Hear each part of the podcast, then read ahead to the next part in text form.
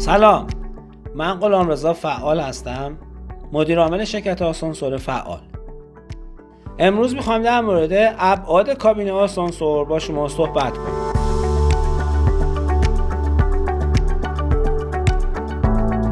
توی این پادکست سعی می‌کنیم در مورد ظرفیت آسانسور صحبت کنیم. خیلی از مشتری میگن چرا کابین آسانسور ما کوچیکه؟ چرا ظرفیتش کمه؟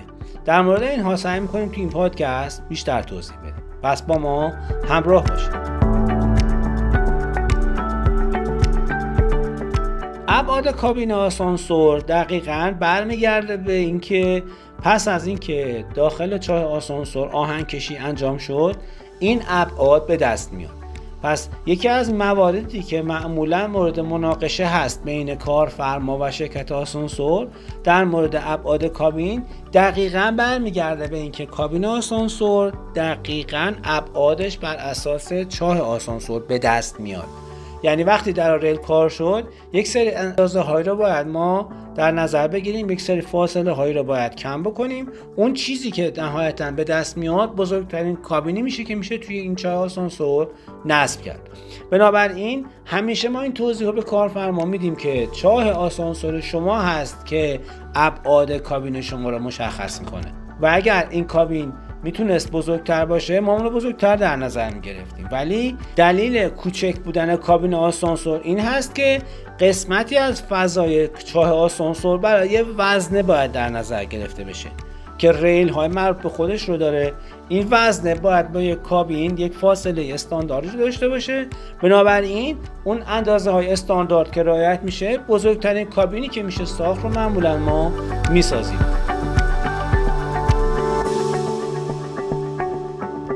بنابراین در طراحی نقشه ساختمان معمار ساختمان و اون طراح هست که ابعاد چای آسانسور رو مشخص می‌کنه. و ابعاد چای آسانسور مشخص کننده ظرفیت کابین آسانسور خواهد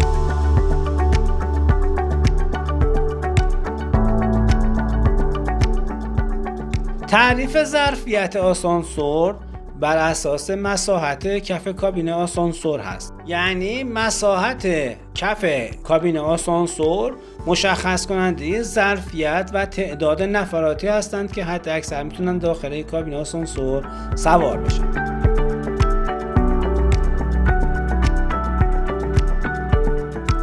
به عنوان مثال یک آسانسور چهار نفره باید حداقل 79 صدم تا حد اکثر 97 صدم متر مربع مساحت کف کابین باشه. خارج از این رنج اگه باشه کابین میشه سه نفره و اگر از این بزرگتر باشه کابین میشه پنج نفره. بنابراین مساحت کف کابین هست که مشخص می‌کنه یک آسانسور کابینش چند نفره است. علاوه بر بحث ظرفیت که حالا بر اساس نفرات مشخص میشه وزن قابل حمل توسط کابین آسانسور رو هم طبق این جداول میشه. دید. مثلا یک کابین چهار نفره معمولا تا 300 کیلوگرم می‌تونه جابجا بکنه.